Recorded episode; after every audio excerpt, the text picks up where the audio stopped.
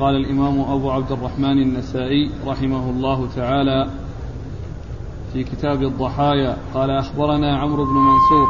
تعيد الحديثين الحديثين اللي قبل هذا. حديثين أو ثلاث. أيه.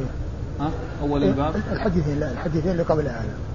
قال أخبرنا حديث حديث قتادة بن من الطريقين.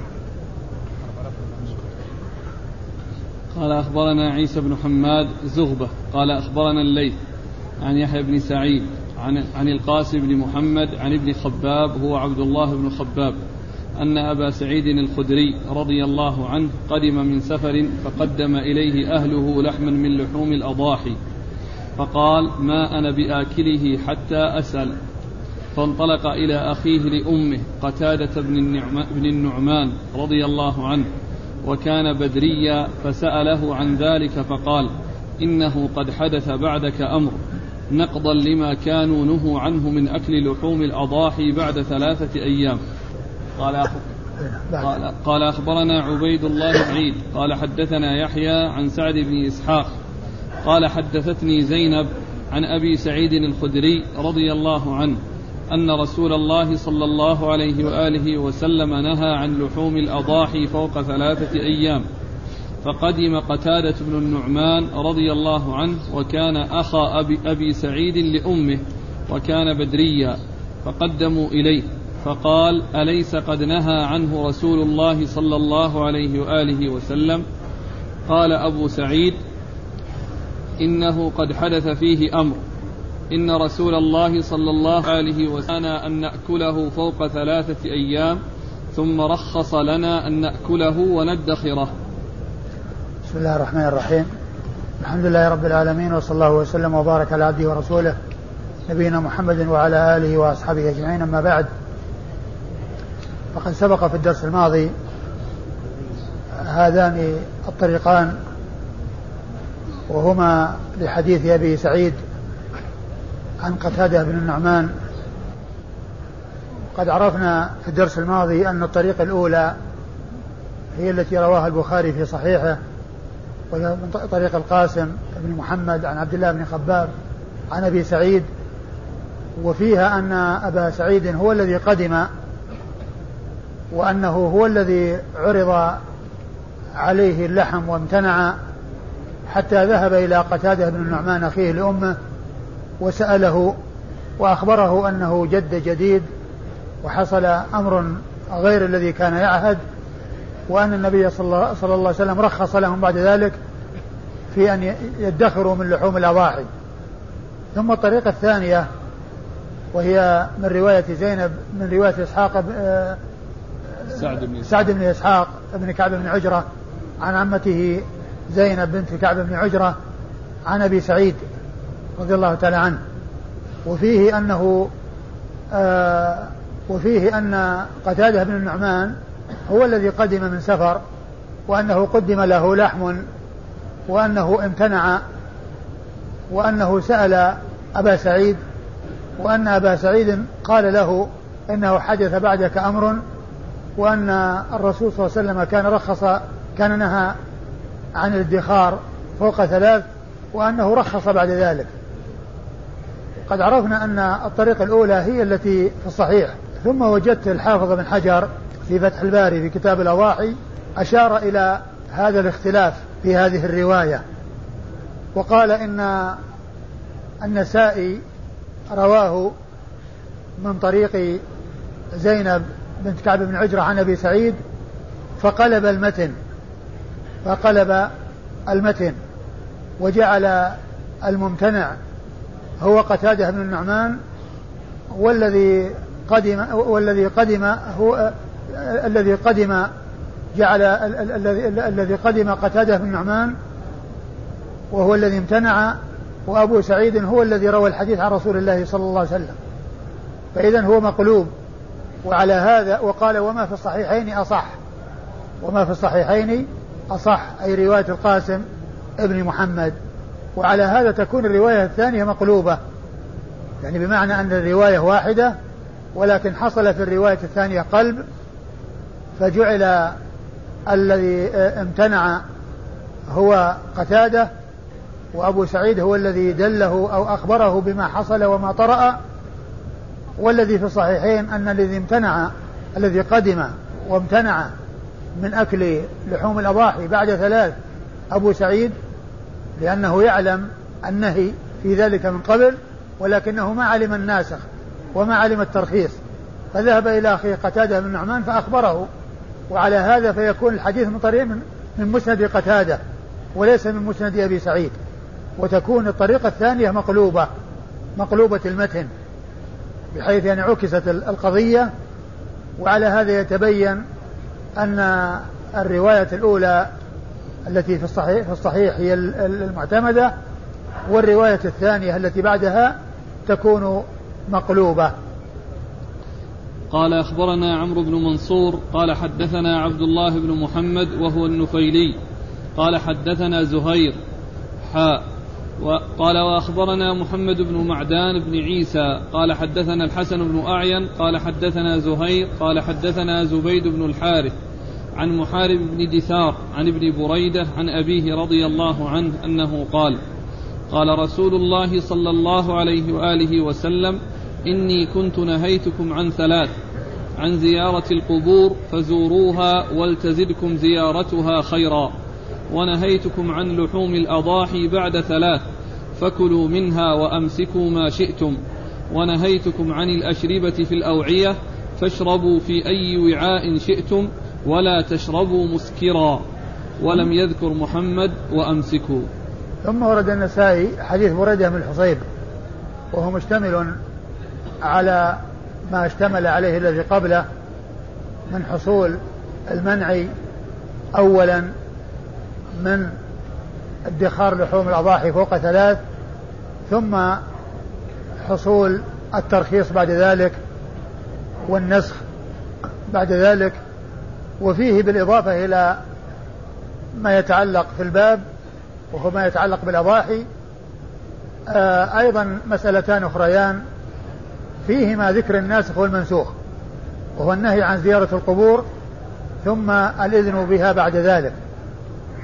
وكذلك النهي عن عن عن عن, عن الانتباذ في أشربة في أوعية معينة في أوعية معينة وهي التي جاءت في الصحيحين الدبة والحنتم وما إلى والمزفت وما إلى ذلك لأنها أشياء صلبة قد يعني يخفى فيها الإسكار فتسكر ولا يتبين بخلاف ما إذا كان في الأسقية وما إلى ذلك فإنه إذا حصل آه، آه، آه، التغير يبدو على الغلاف وعلى الوعاء.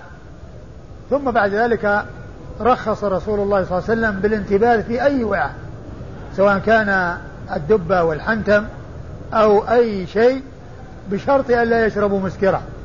يعني إذا تحققوا بأنه وصل لم يصل إلى حد الإسكار فإن لهم أن أن يشربوا وأن ينتبذوا في الأوعية مطلقة. يعني أنه كان في أول الأمر نهوا عن أن ينتبذوا بأوعية معينة وهي صلبة. يعني ليست يعني لينة مثل استقاء من الجلد. فالنقير يعني جذع النخل يعني ينقر وسطه ويوضع فيه يعني تلك الأشياء التي تنتبذ فيه. وكذلك الدب القرع بحيث يعني يستخرج لبه ثم ييبس فيبقى الغلاف يعني صلبا. وهكذا جاء في عدة أشياء ثم بعد ذلك جاء في حديث بريدة نسخ النهي عن ذلك بأنهم ينتبذون في أي وعاء لكن بشرط أن لا يشربوا مسكرا يعني بشرط أن يتحققوا أنه ما وصل إلى حد الإسكار أنه لم يصل إلى حد الإسكار وإذا فهذه ثلاث مسائل جمع فيها بين الناسخ والمنسوخ جمع فيها بين الناسخ والمنسوخ ومنها مسألة ادخار لحوم الأضاحي وأنهم نهوا عنه ذلك أولا وألا يزيدوا عن الحاجة لمدة ثلاثة أيام ثم رخص لهم بأن يأكلوا ما يشاء ويدخروا ما يشاء. ويدخروا ما يشاء. والحديث واضح الدلالة على الترجمة في أن الذي منع أولا أذن فيه أخيرا فيصير المتأخر ناسخ ناسخا للمتقدم. والإسناد؟ قال أخبرنا عمرو بن منصور. عمرو بن منصور هو النسائي وهو ثقة أخرج حديثه النسائي وحده. عن عبد الله بن محمد. عن عبد الله بن محمد هو النفيلي وهو ثقة أخرج حديثه البخاري وأصحاب السنة الأربعة. عن زهير. عن زهير بن معاوية أبو خيثمة الكوفي وهو ثقة أخرج له أصحاب الكتب الستة. حاء. وأخبرنا محمد بن معدان بن عيسى. ثم أورد النسائي حرف حاء الدال على التحول من إسناد إلى إسناد. قال وأخبرنا محمد بن عيسى محمد بن معدان بن عيسى وهو صدوق. ثقة. وهو ثقة أخرج حديثه النسائي وحده. عن الحسن بن أعين. عن الحسن بن محمد بن أعين وهو ثقة أخرج له. وهو صدوق. وهو صدوق أخرج له. البخاري ومسلم والنسائي. صدوق أخرج له البخاري ومسلم والنسائي. عن زهير عن زبيد بن الحارث. عن زهير وهو من معاوية الذي مر عن زبيد بن الحارث اليامي.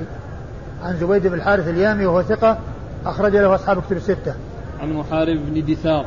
عن محارب بن دثار وهو ثقة أخرج له أصحاب كتب الستة. عن ابن بريدة. عن ابن بريدة هو سليمان ابن بريدة ابن الحصيب وهو ثقة أخرج له مسلم وأصحاب السنة الأربعة. و وفيه أخ له اسمه عبد الله وقد أخرج له أصحاب الكتب الستة. ولكن المراد هنا سليمان لأنه كما ذكر الحافظ بن حجر أنه إذا جاء آه، محارب إذا إذا جاء ابن بريدة غير غير مسمى ويروي عنه محارب بن دثار وعلقمة بن مرثد والأعمش فالمقصود به سليمان المراد به سليمان وهنا يروي عنه محارب بن دثار ومعنى هذا أنه سليمان وليس عبد الله. عن بريدة بن الحصيب الأسلمي صاحب رسول الله صلى الله عليه وسلم وحديثه أخرجه أصحاب كتب الستة.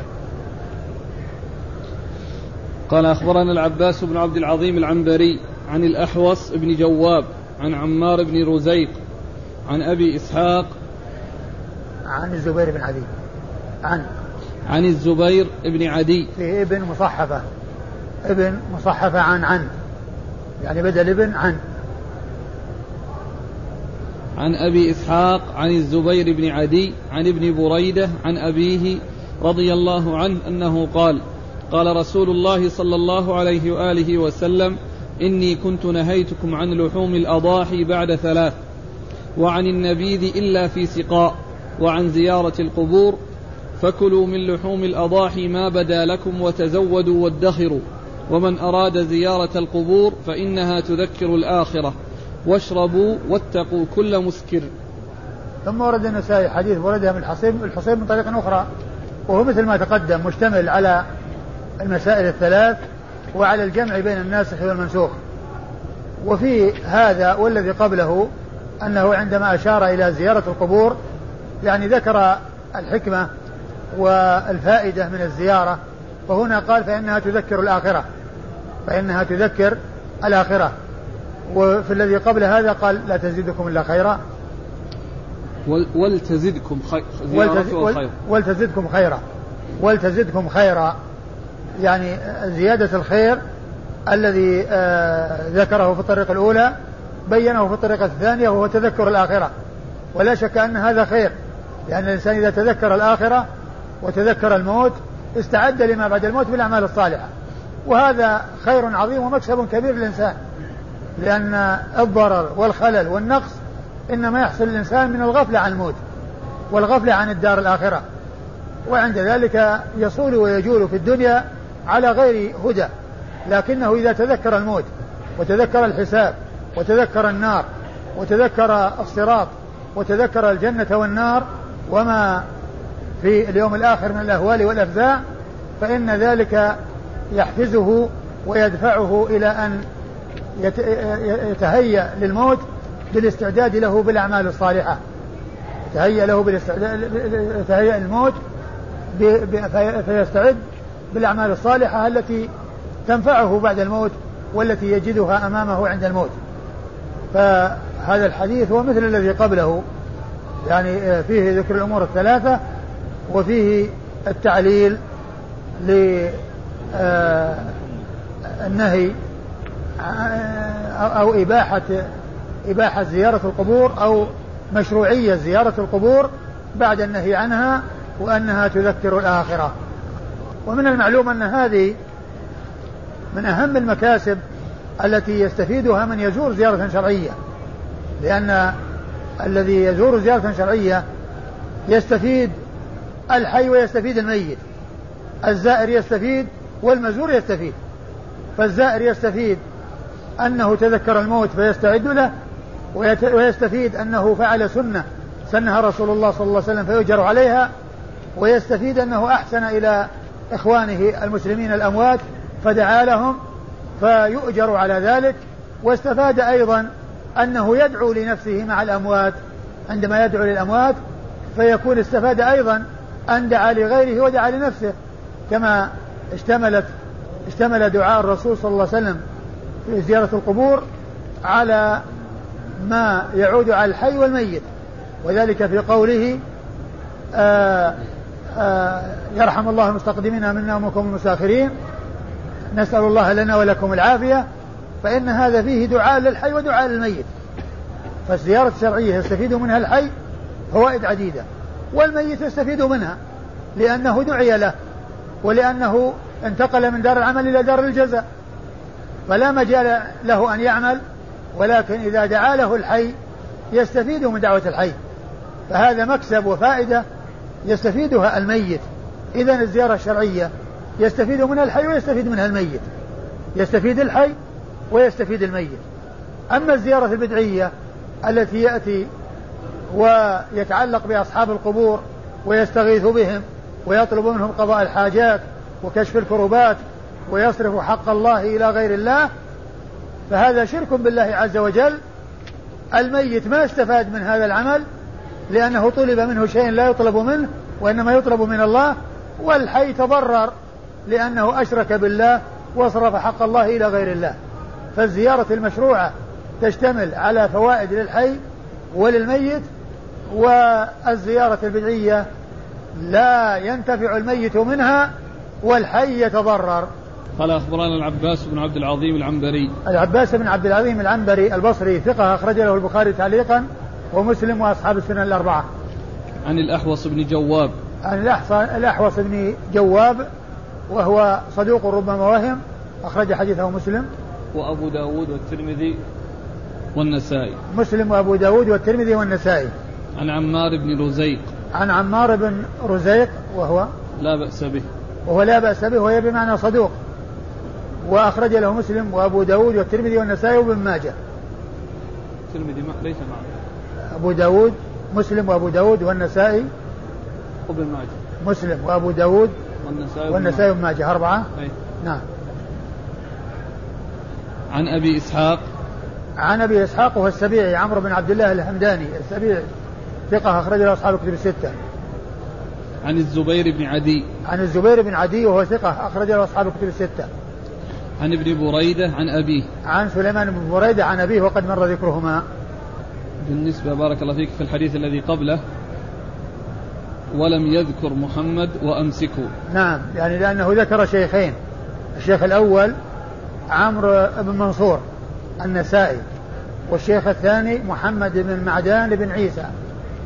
فاللفظ الأول الذي ساقه هو لشيخه الأول عمرو بن بن منصور. وذكر أن شيخه الثاني ما أتى بعبارة فأمسكوا التي في قوله كلوا وأمسكوا كلوا وأمسكوا ما شئتم. نعم. كلوا. فكلوا منها وأمسكوا ما شئتم. فكلوا منها وأمسكوا ما شئتم. يعني ف يعني آه، معناه كلوا كلوا منها ما شئتم. وكلمة أمسكوا هذه ما جاءت في رواية محمد بن معدان اللي هو الشيخ الثاني وإنما جاءت في رواية الشيخ الأول. وعلى هذا آه يعني ما يكون فيها دلالة على المقصود لأن قوله كلوا ما شئتم يعني آه وأمسكوا يعني له الإمساك يعني لا تدل عليه رواية محمد بن معدان التي هي المقصود من إيراد الحديث الترجمة وهي الإذن بالادخار. لكن فيها ذكر الإطلاق.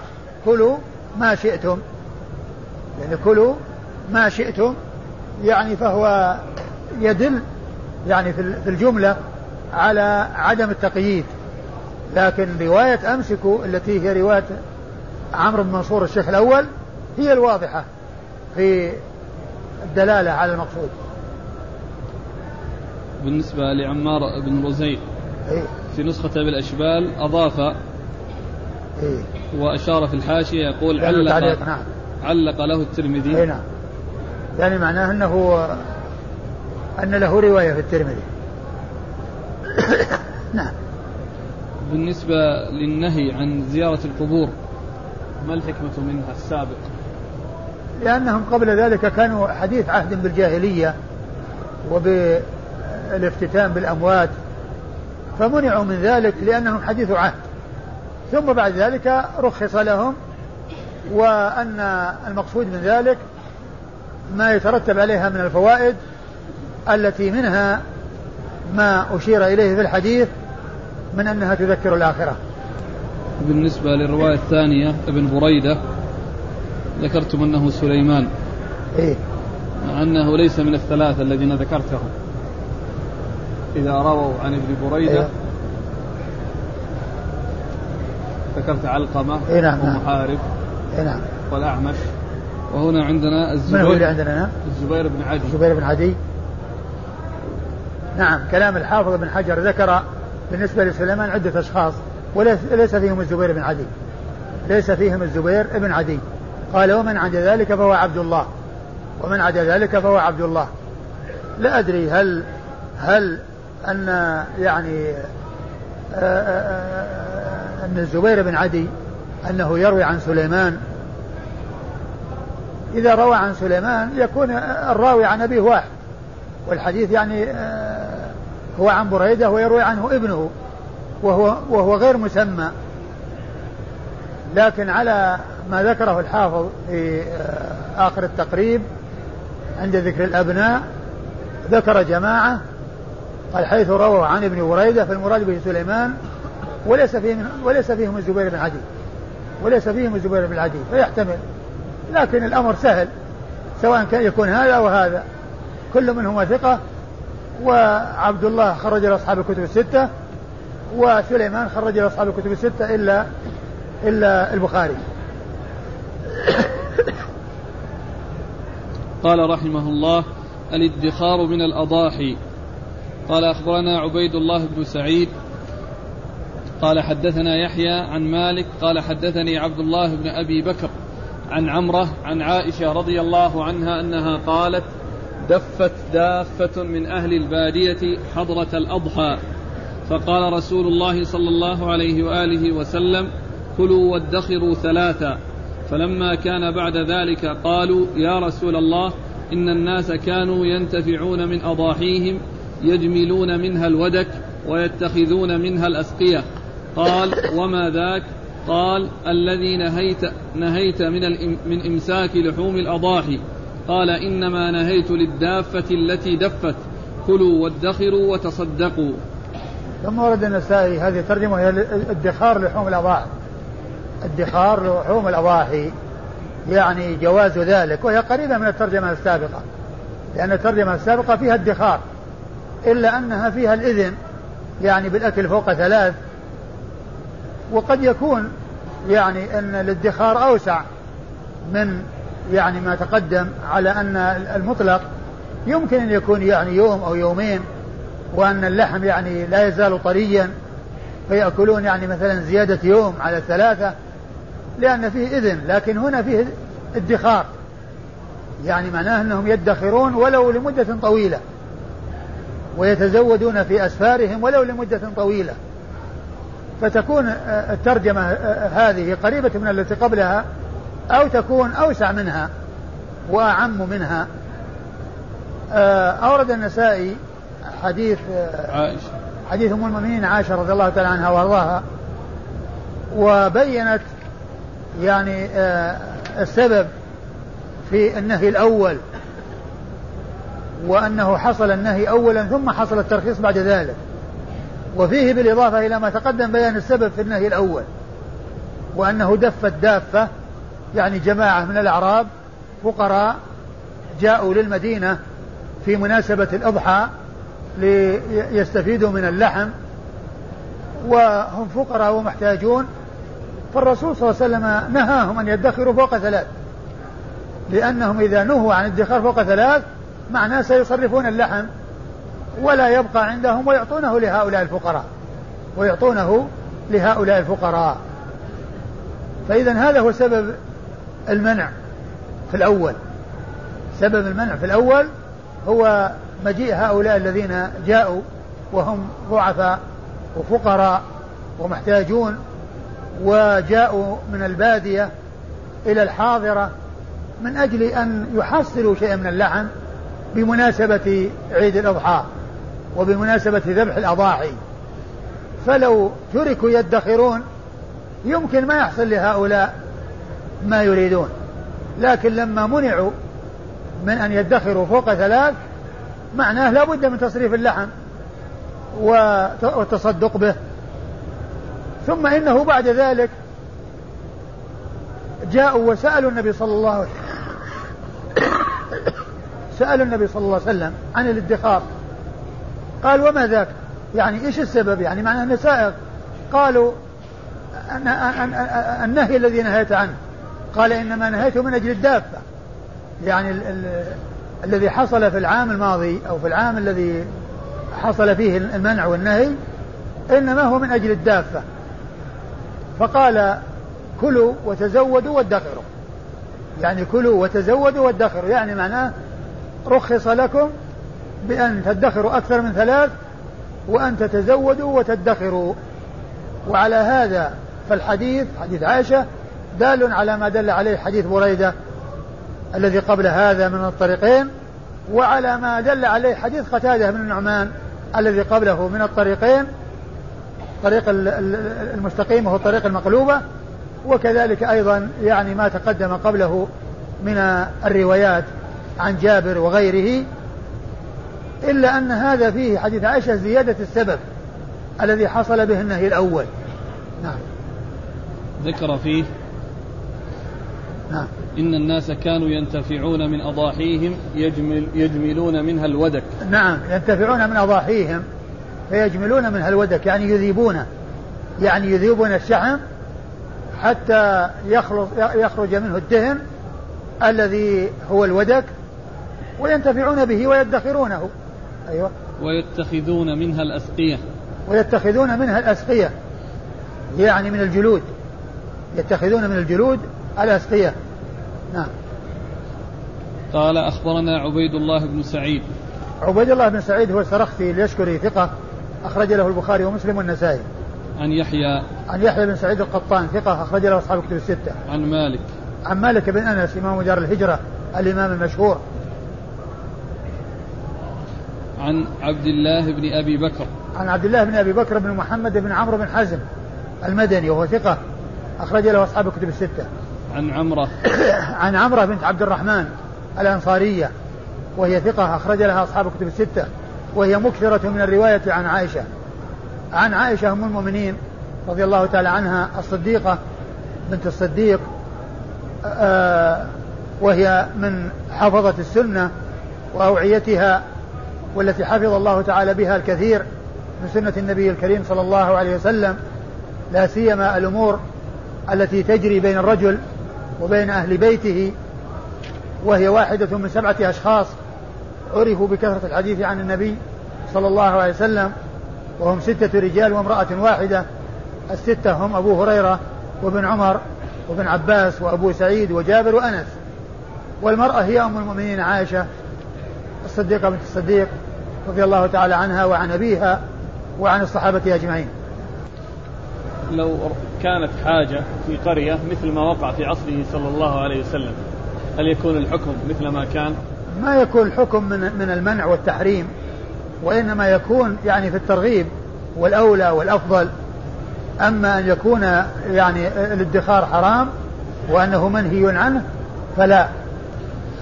قال أخبرنا يعقوب بن إبراهيم عن عبد الرحمن عن سفيان عن عبد الرحمن بن عابس عن أبيه أنه قال دخلت على عائشة رضي الله عنها فقلت أكان رسول الله صلى الله عليه وآله وسلم ينهى عن لحوم الأضاحي بعد ثلاث؟ قالت نعم أصاب الناس شدة فأحب رسول الله صلى الله عليه وآله وسلم أن يطعم الغني الفقير ثم قال لقد رأيت آل مح... ها؟ ثم قالت يعني الصواب ثم قالت كما في في الحاشية لأن الآن إحدى النسخ قال والصواب كما في الحاشية ثم قالت يعني هذا كلام عائشة. ثم قالت لقد رأيت آل محمد صلى الله عليه وآله وسلم يأكلون الكراع بعد خمس عشرة. قلت مما ذاك؟ فضحكت. فقالت ما شبع آل محمد صلى الله عليه وآله وسلم من خبز مأدوم ثلاثة أيام حتى لحق بالله عز وجل. ثم ورد النسائي حديث عائشة رضي الله عنها من طريق ربيعة آآ آآ ربيعة بن عابس بن ربيعة. عابس بن ربيعة. لكن ربيعة بن ربيعة النخعي. لأنه عبد الرحمن بن نعم. عابس عن أبيه. نعم نعم. أبوه عابس بن ربيعة. نعم بس بس ربيعة ثقة مخضرم آه، أبوه من هو يعني؟ نسيت اسم اسم والد ربيعة الذي هو جد عابس. ما ما ذكر. لا في ترجمته عابس بن ربيعة النخعي الكوفي ثقة مخضرم من الثانية. طيب وربيعة أقول شوف ربيعة. في ترجمة ربيعة. ربيعة بن عبد الرحمن أو ربيعة كثر. ربيعة بن من؟ أقول ربيعة كثر. لا النخعي هذا. ثقة مخضرم لعله ربيعة بن عبد الرحمن. شوف ربيعة بن عبد الرحمن فيه. فيه ربيعة بن عبد الرحمن لكن ليس هو. فيه لكن ليس هو. ربيعة بن عبد الرحمن بن حصن الغنوي. لا لا غيره ما في. خلاص ربيعة بن أبي عبد الرحمن ربيعة الرأي. غيره. فيه ربيعة بن عبد الله ربيعة بن عتبة. وين النخعي هذا؟ كيف؟ ما له دخل النخعي بارك الله فيك. عابس بن ربيعة يروي عن أبيه. لا عبد الرحمن بن عابس. عبد الرحمن صحيح صح. عبد الرحمن بن عابس صح. عبد الرحمن بن عابس ليس عابس بن ربيعة عابس بن ربيعة هذا هو هو الثقة المخضرم. نعم. أيوة عبد الرحمن بن عابس. أي. عابس بن ربيعة النخعي دخل على عائشة وهو ثقة مخضرم. وقال لها أنهى رسول الله صلى الله عليه وسلم عن ادخار لحوم الأضاحي بعد ثلاث قالت نعم. ثم قالت إيش؟ أصاب الناس شدة. نعم أصاب الناس شدة يعني بينت السبب. وأنه نهى عن ذلك حتى يعطي الغني الفقير. ثم قالت آه لقد رأيت آل بيت محمد صلى الله عليه وسلم لقد رأيت آل محمد يأكلون الكراع بعد خمس عشرة. لقد رأيت آل محمد يأكل الكراع بعد خمس عشرة. وهذا يدل هذا هو الذي يدل على على الترجمة من جهة الادخار لأنه ادخر الكراع وكان يأكلونه بعد خمس عشرة. يعني بعد خمس عشرة من, من, من وقت الأضاحي. ومعنى هذا فيه الادخار. قالت ومن قال قال ومما ذاك؟ قلت أي عابس بن ربيعة ومما ذاك فضحكت. قالت إن, أن, أن آل محمد ما كانوا يشبعون من طعام من, طعام مأدوم من خبز مأدوم. خبز مأدوم يعني فيه إدام. يعني ليس عندهم إدام يعتدمون به الخبز. آه، ولهذا كانوا يدخرون مثل هذا يعني هذه المدة الذي هو الكراع. والمقصود إنه يعني إنه من لحوم الأضاحي. لأن لأنه كان النهي أولا للحاجة ثم بعد ذلك نسخ وكانوا يدخرون الكراع ويأكل منه الرسول صلى الله عليه وسلم بعد خمسة عشر يوما. وهذا هو محل الشاهد للترجمة من جهة الادخار. أيوة إيش بعده؟ قال ما, ما قالت ما شبع؟ ما شبع آل محمد من خبز مأدوم ثلاثة أيام حتى لحق بالله عز وجل. ما شبع آل محمد من خبز مأدوم آه، فوق ثلاث. ثلاثة أيام. ثلاثة أيام حتى لحق بالله عز وجل. يعني معناه أنه ما يحصل ثلاثة أيام متوالية أنهم يأكلون الخبز مأدوما وأن الإدام كان متوفر ولهذا كانوا يدخرون يعني هذا ويؤكل بعد خمسة عشر يوما. أيوة. قال أخبرنا يعقوب بن إبراهيم. يعقوب بن إبراهيم الدورقي ثقة أخرجه أصحاب الكتب الستة بل وشيخ لأصحاب الكتب الستة. عن عبد الرحمن. عن عبد الرحمن بن مهدي ثقة أخرج أصحاب الكتب الستة. عن سفيان.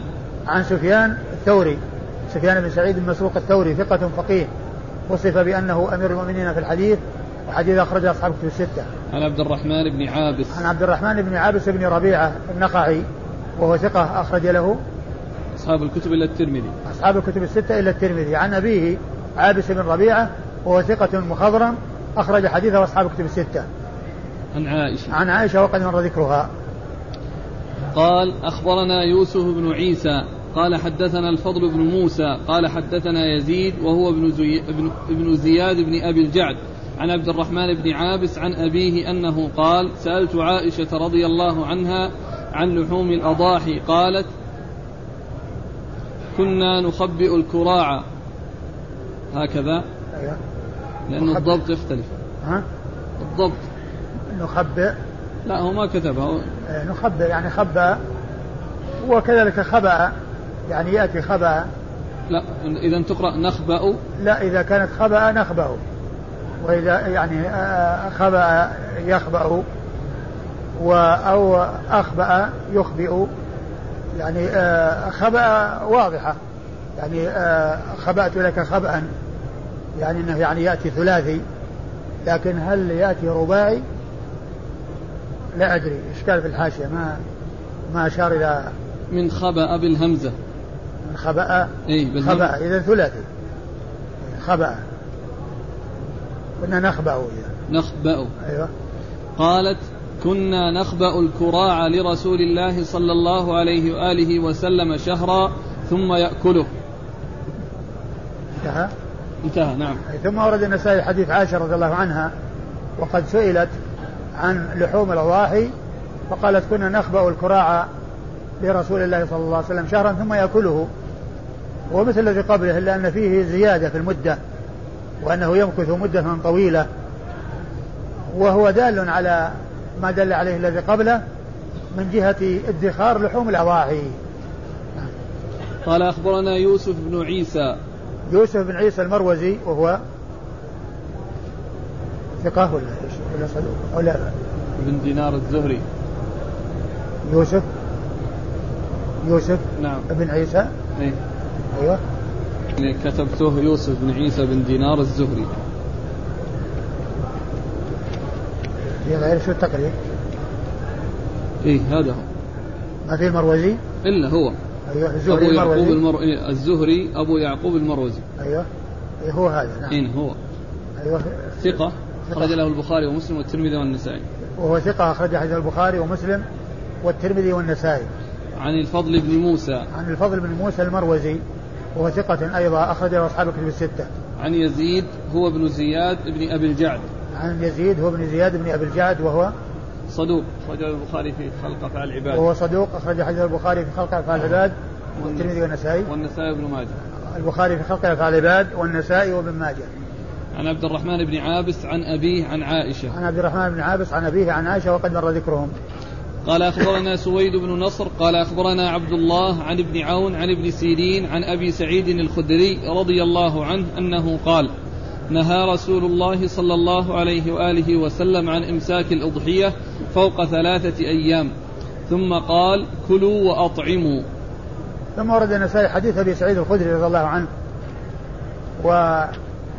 وفيه الدلالة على المقصود من جهة ذكر النهي ثم الترخيص وهو مطابق لما تقدم في الرواية اللي في البخاري من جهة أن أبو أبو سعيد هو الذي عنده العلم. لا ليس مطابق يعني وإنما يعني يمكن أخبر بهذا على اعتبار أنه علم بعد ذلك يعني من طريق قتادة بن نعمان لأنه هو الذي جاء قدم وأعطوه لحما وقد عرف النهي ولم يعرف النسخ حتى أخبره به قتادة. فيكون هنا يعني معناه أنه عرف ذلك عن طريق قتادة أو غيره ويكون من قبيل رواية الصحابة بعضهم عن بعض. ففي آه، الحديث آه، الدلالة على ما دلت عليه الأحاديث السابقة. ولا تنافي بينه وبين يعني آه، ذاك الذي تقدم لأن هذا يحمل على أساس أنه عرف النهي أو عرف الترخيص من بعض الصحابة فكان يرويه كما يروي الصحابة بعضهم عن بعض. نعم.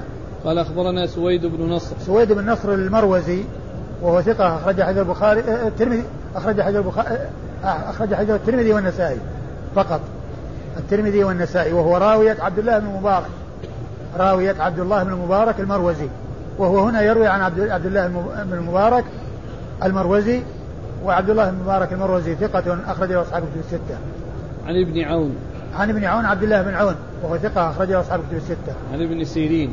عن ابن سيرين محمد بن سيرين البصري ثقة أخرجه أصحاب كتب الستة. عن أبي سعيد الخدري. عن أبي سعيد الخدري سعد بن مالك بن سنان الخدري صاحب رسول الله صلى الله عليه وسلم وأحد السبعة المعروفين بكثرة الحديث عن النبي صلى الله عليه وسلم. قال رحمه الله باب ذبائح اليهود. قال أخبرنا يعقوب بن إبراهيم قال حدثنا يحيى بن سعيد عن سليمان بن المغيرة قال حدثنا حميد بن هلال قال حدثنا عبد الله بن مغفل. قال دلي جراب من شحم يوم خيبر فالتزمته. قلت لا أعطي أحدا منه شيئا. فالتفت فإذا رسول الله صلى الله عليه وآله وسلم يتبسم. ثم ورد النسائي هذه الترجمة هي ذبائح اليهود يعني أنها تحل وأنها حلال. ويعني هذه الترجمة يعني ليست واضحة المطابقة لذكرها في كتاب الأضاحي. وكان المناسب أن تكون في كتاب الصيد والذبائح. الصيد والذبائح هو المناسب لها لأنها لا علاقة لها في الأضاحي.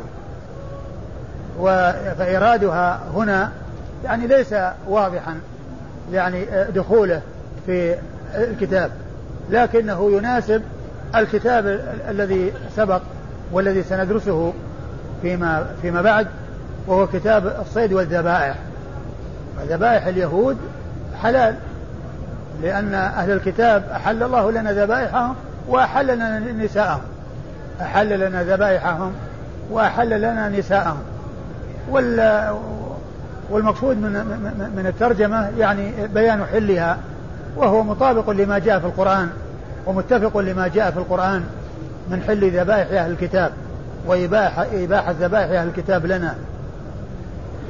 و أورد النسائي حديث عبد الله بن المغفل رضي الله عنه قال دلي جراب فيه سمن فيه فيه سمن؟ شحم. فيه شحم.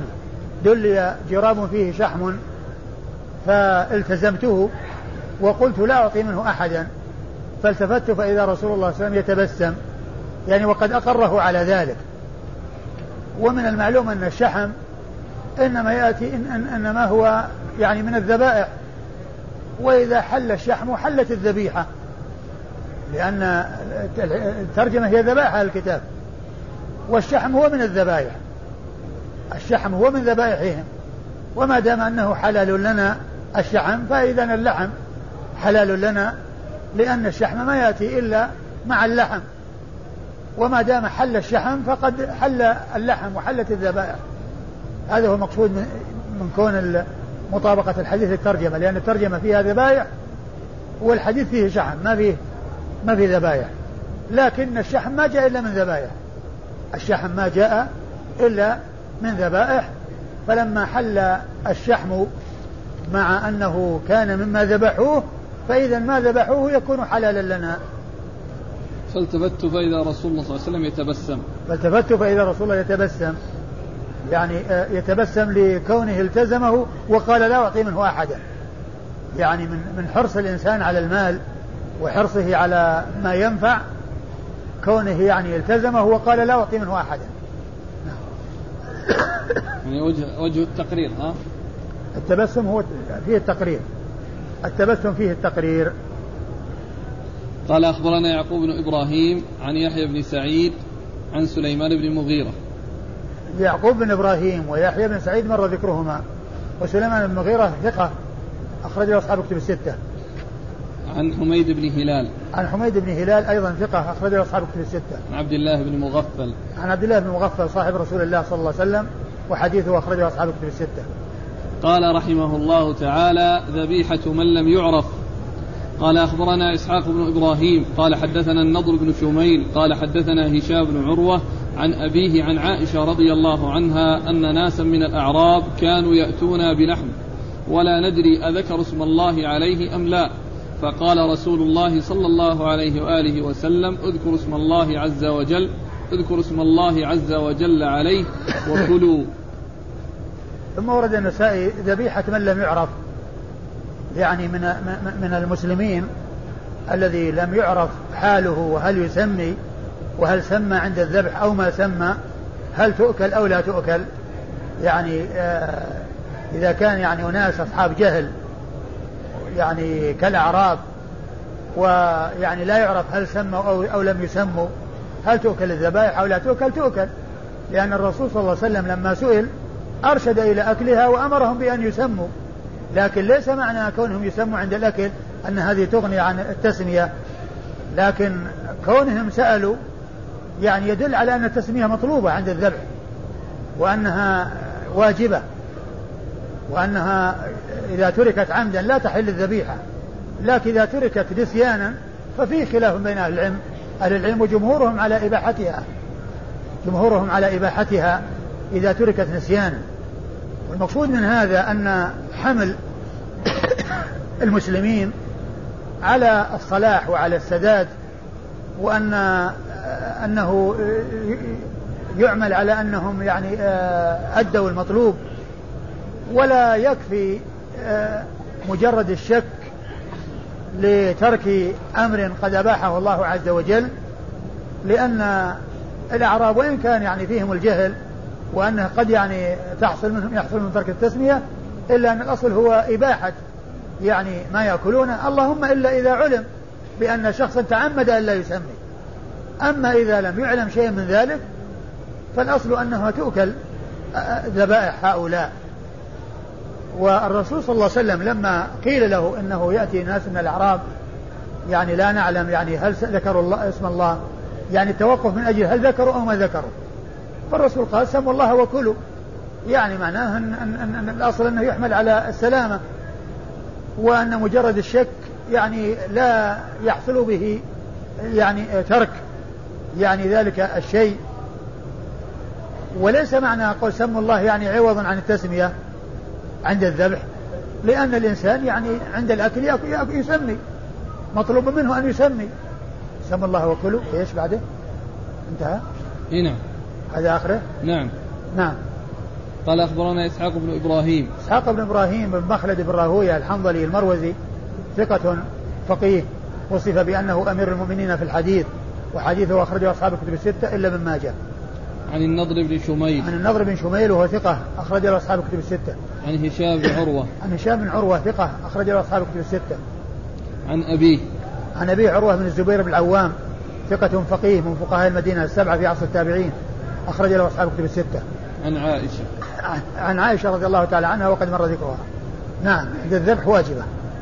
قال رحمه الله تعالى تأويل قول الله عز وجل ولا تأكلوا مما لم يذكر اسم الله عليه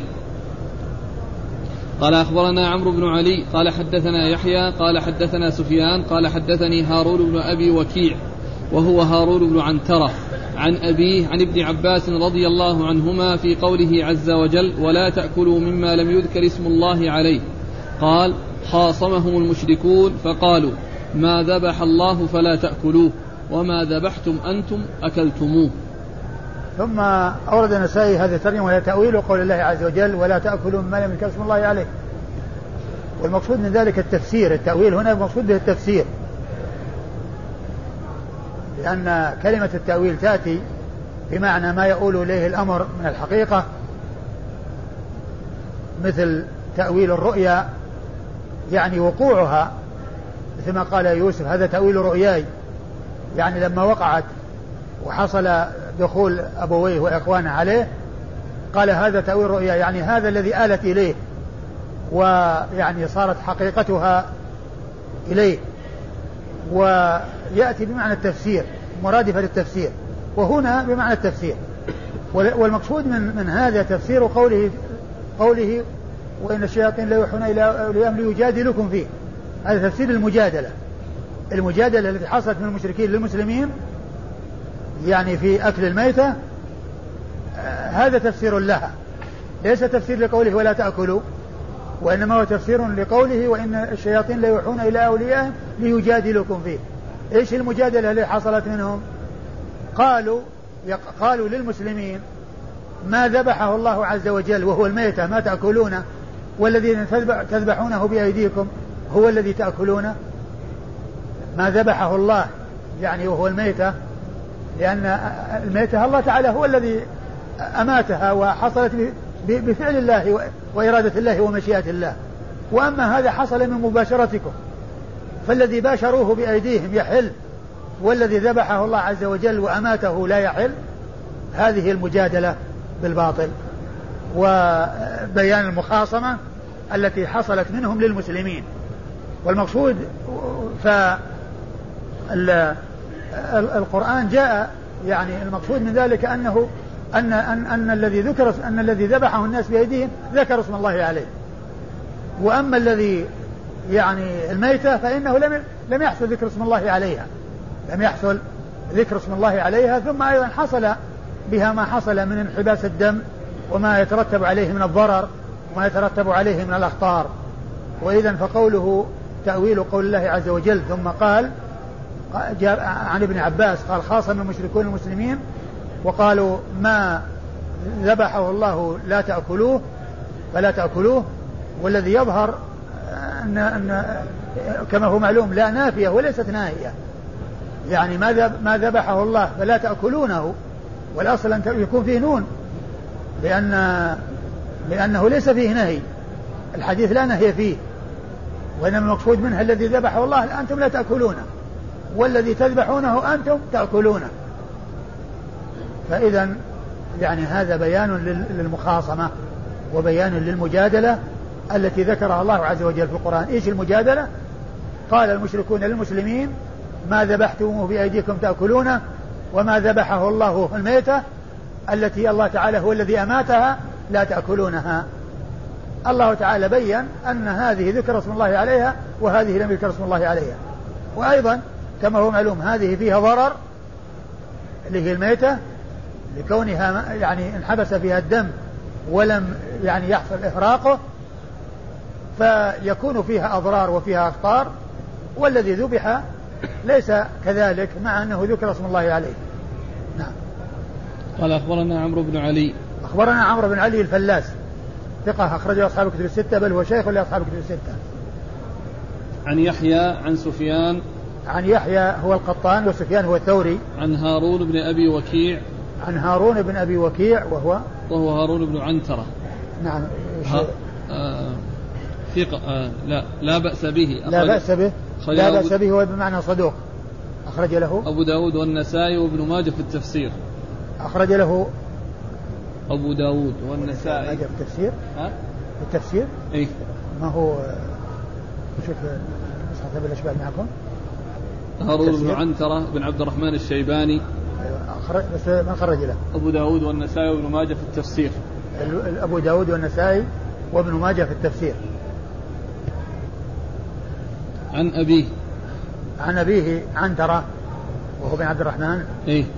عنترة وهو بن عبد الرحمن وهو وهو ثقة أخرج له النسائي. وهو ثقة أخرج حديثه النسائي وحده. عن ابن عباس. عن ابن عباس عبد الله بن عباس بن عبد المطلب ابن عم النبي صلى الله عليه وسلم وأحد العباد له الأربعة من أصحاب النبي عليه الصلاة والسلام وهم ابن عباس وابن عمر وابن عمر وابن الزبير وهو أيضا أحد السبعة المعروفين بكثرة الحديث عن النبي صلى الله عليه وسلم وهم أبو هريرة وابن عمر وابن عباس وأبو سعيد وأنس وجابر وعائشة أم المؤمنين رضي الله تعالى عنهم وعن الصحابة أجمعين. والله تعالى أعلم وصلى الله وسلم وبارك على عبده ورسوله نبينا محمد وعلى آله وأصحابه أجمعين.